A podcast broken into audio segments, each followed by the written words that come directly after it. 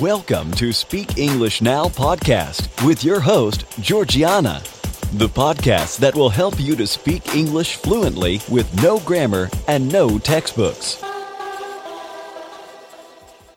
Hi everyone, I'm Georgiana, your online English teacher.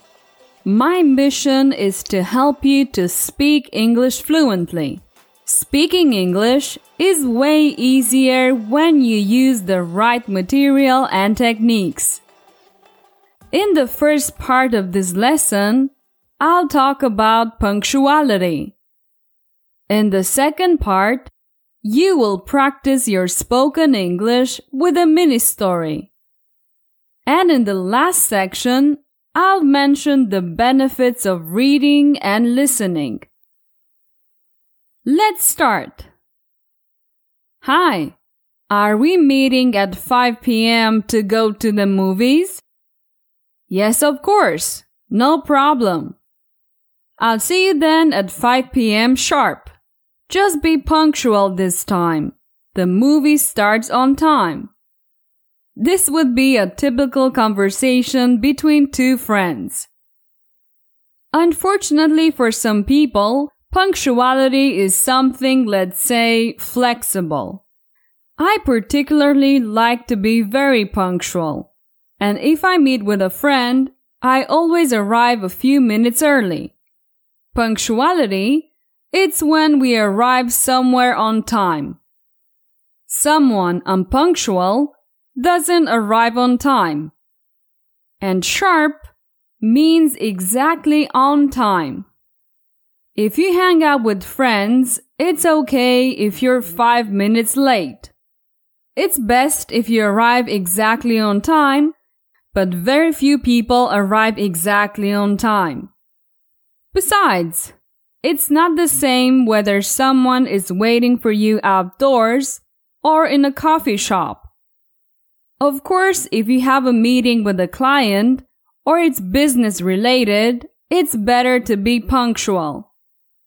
When you are late, it's best to inform people that you won't be there on time, so send a message or just call. By the way, this is the typical phrase used by people who are late. Have you been waiting long? Here the honest answer should be, I've been waiting since the time we agreed to meet. Talking about unpunctuality, I have an incredibly unpunctual friend.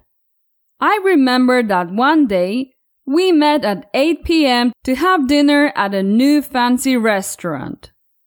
I knew she wouldn't be there on time, so I made a reservation half an hour later.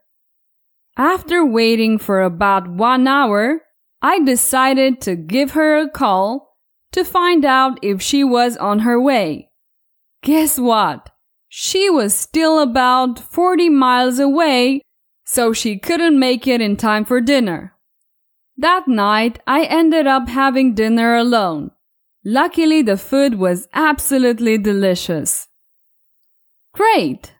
Now you can practice with a mini story. You'll be able to go over the vocabulary we saw in the first section. A mini story is very simple. I give you information using phrases and then I ask you questions. I recommend that you listen several times until it's easy to answer. Just relax and enjoy. Let's start. Brian wasn't punctual because he was always late. Was Brian punctual?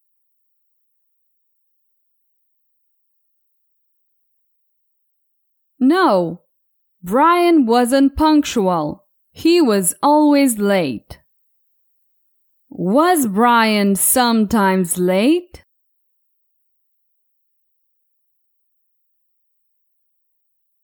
No, Brian wasn't sometimes late. He was always late. Was Brian unpunctual?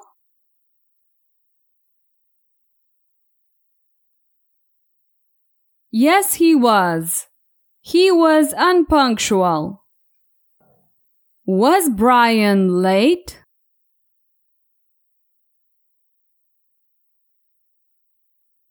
Yes, he was late. Why was Brian unpunctual?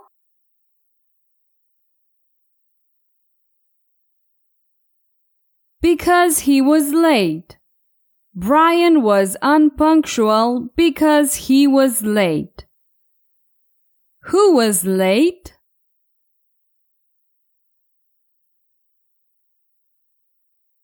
Brian. Brian was late. He was very unpunctual. Brian was always seven hours late. Was Brian late?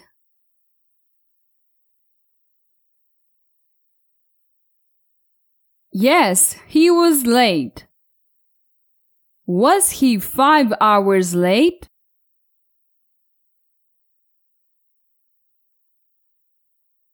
No, he wasn't five hours late. He was seven hours late. Why was Brian unpunctual?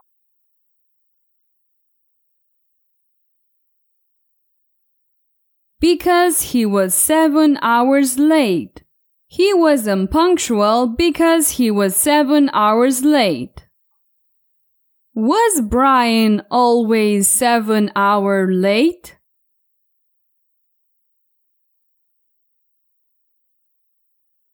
Yes, he was always seven hours late.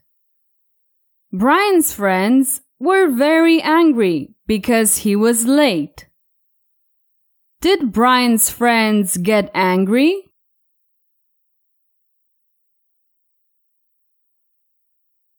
Yes, they got very angry. They were angry because Brian was late. Did Brian's friends get very angry?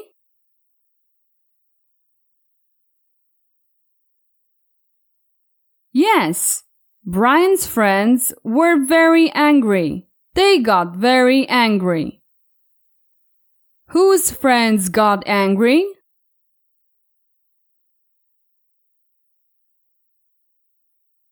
Brian's friends. Brian's friends got very angry. Why did they get angry?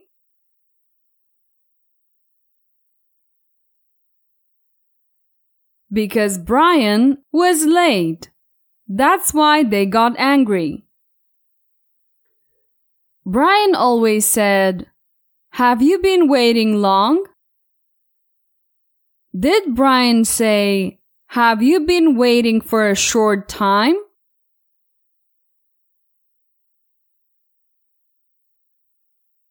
No, he didn't say that. Brian didn't say that. He said, Have you been waiting long? Who said that?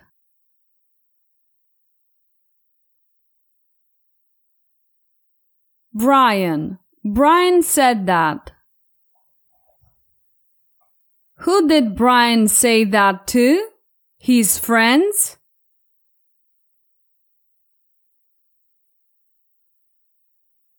Yes, to his friends.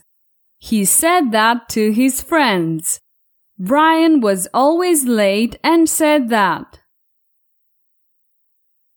Did Brian say that to his enemies?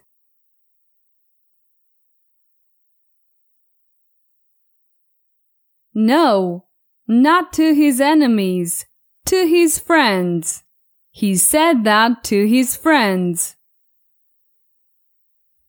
Brian's friends solved the problem by also arriving seven hours late. Did Brian's friends solve the problem?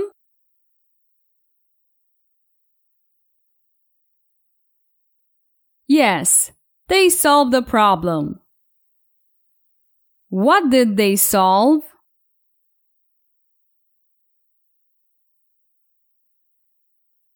The problem. Brian's friends solved the problem by also arriving seven hours late. Did they solve the problem by arriving sooner?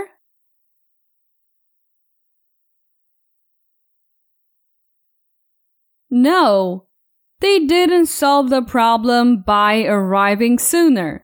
They solved the problem by arriving seven hours late. How many hours?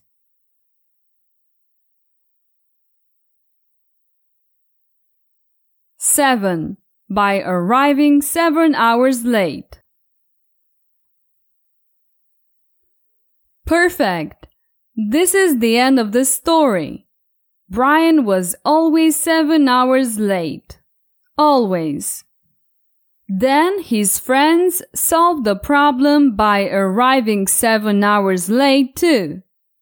This way, everyone arrived at the same time. Let's continue with the next and last section of this episode. In this last part, I'll explain the benefits of reading and listening and the relationship among reading, writing, speaking, and listening.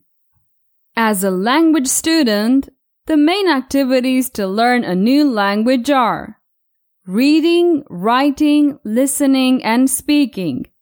This is what we naturally do in our mother tongue. One key aspect to keep in mind is that we can categorize these activities as input and output. As you may guess, listening and reading are input activities, and writing and speaking are output activities. In other words, when you're listening or reading, you are being exposed to the language. And when you're writing and speaking, you are producing the language. The traditional approach tells you that the more you write and speak, the better. That's why language schools insist on writing a lot and practicing your speaking with other students, sometimes in groups. This seems reasonable, but it's not effective. There's a lot of research that points out the contrary.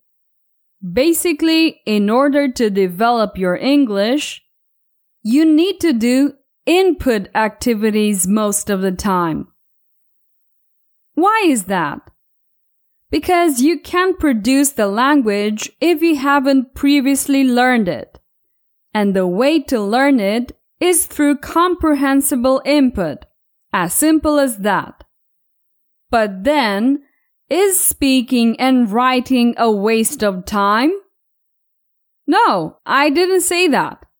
When you speak in a conversation, you see what areas of the language you need to improve. Then, when you listen again, you will naturally pay more attention to those areas. For example, if you're in a conversation and you have to describe something in the past tense, when you try to do it, you see that you make some mistakes. The next day, when you listen to your materials again, I bet you'll pay more attention to the past. A good schedule may be listening one hour a day, a course, a podcast, etc and practicing your speaking with a tutor or friend a couple of times a week. You will improve a lot.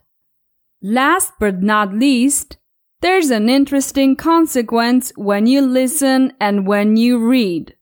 Listening will naturally help you with your speaking, and reading will naturally help you with your writing.